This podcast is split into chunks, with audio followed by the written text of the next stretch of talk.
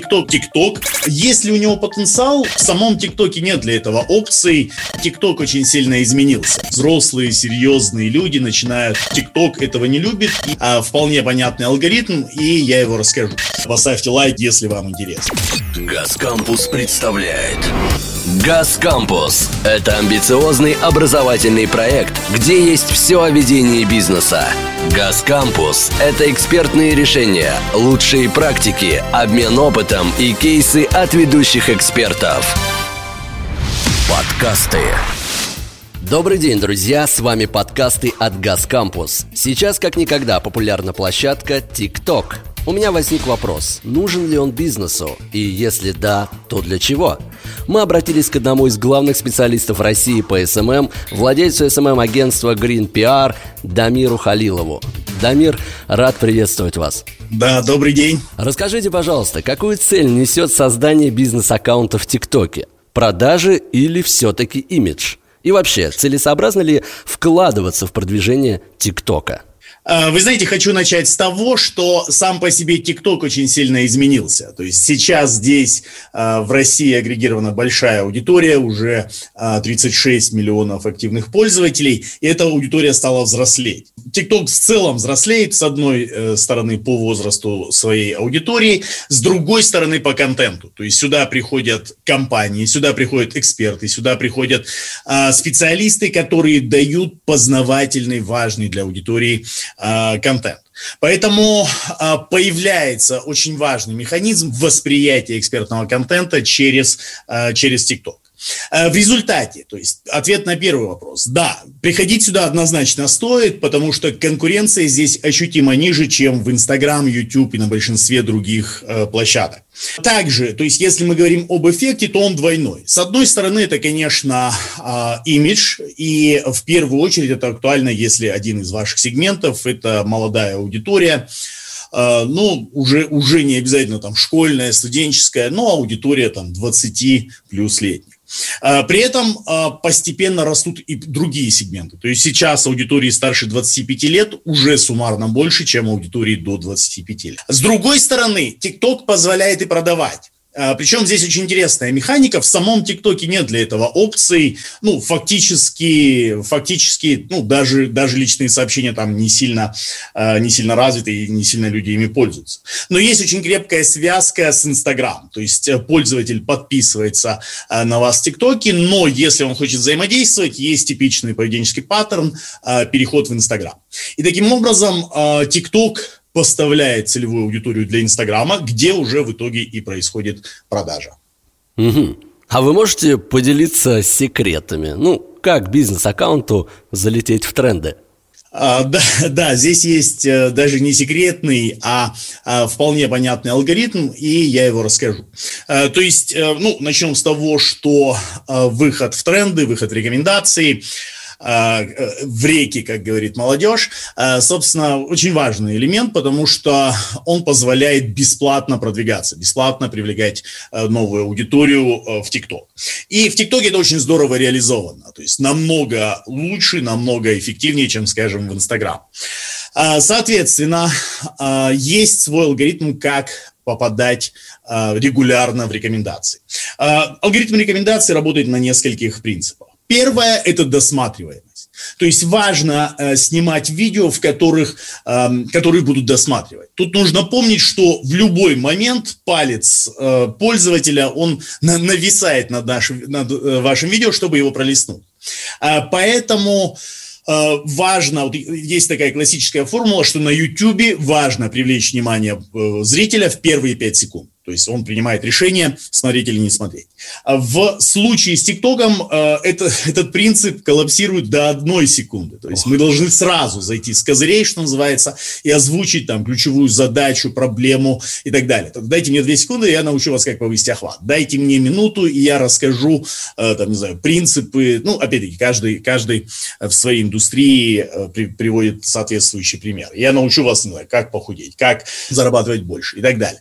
Это первое первое, досматриваемость. Второй элемент – активность. То есть все эти лайки, комментарии а, – это не просто какая-то виртуальная Э, вещь себе, это вполне себе валюта охвата, топливо охвата. То есть за счет, за счет него формируется охват. Если на ваш э, ролик реагируют, то он показывается большему количеству людей и имеет шансы э, выйти в топ. Поэтому вполне нормально, скажем, в конце ролика там какой-то органичный призыв поставьте лайки, если, если вам интересно. Далее, третье, третье – это периодичность. А, то есть здесь а, важно выдерживать, выдерживать конкретную периодичность, э, э, ну, то есть хотя бы, хотя бы раз в день выкладывать видео.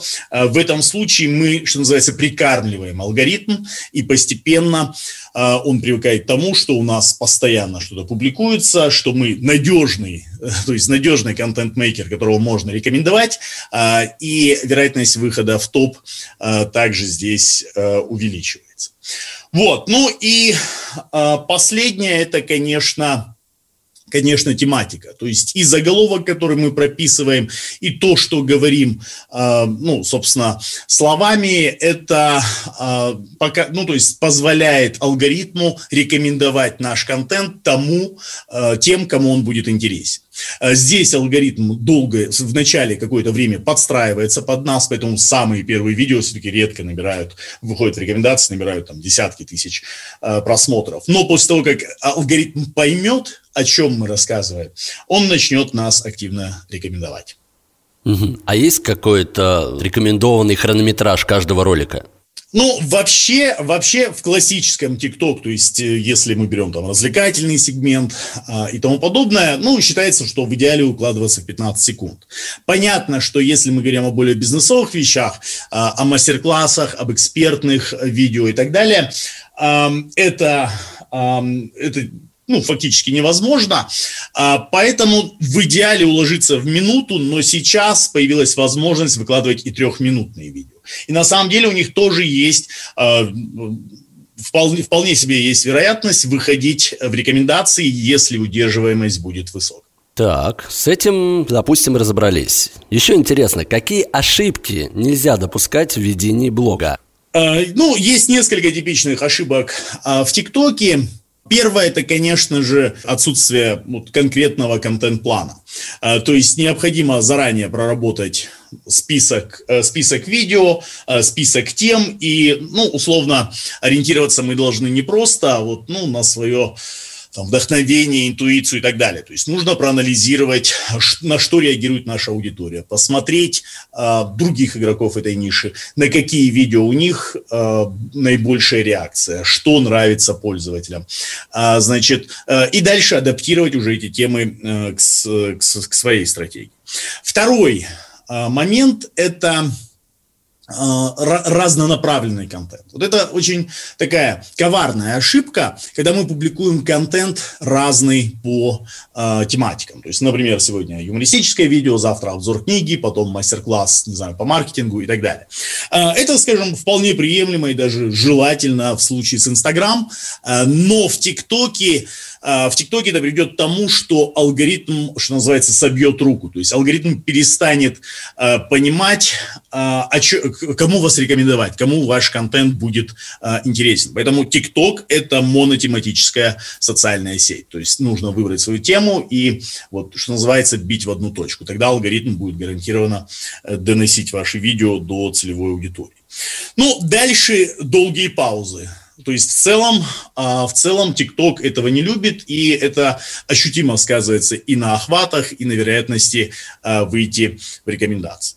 Ну и, конечно, а, вот тоже частая ошибка, которая допускается, это попытка играть не на своем поле, попытка играть не в свою игру. То есть, когда, там, не знаю, взрослые, серьезные люди начинают пытаться танцевать, э, делать липсинки и прочее, это смотрится обычно комично. Нужно помнить, что э, в ТикТоке, э, то есть ТикТок постепенно развивается, и в ТикТоке есть, ну, то есть совершенно разный контент. Там, как я уже сказал, есть познавательный, и это один из лучших способов быть представленным для эксперта. Есть продуктовый контент и так далее. То есть стереотип, что это только для танцев, он уже не актуален. Хорошо, Дамир, вот хотелось бы узнать хронологию.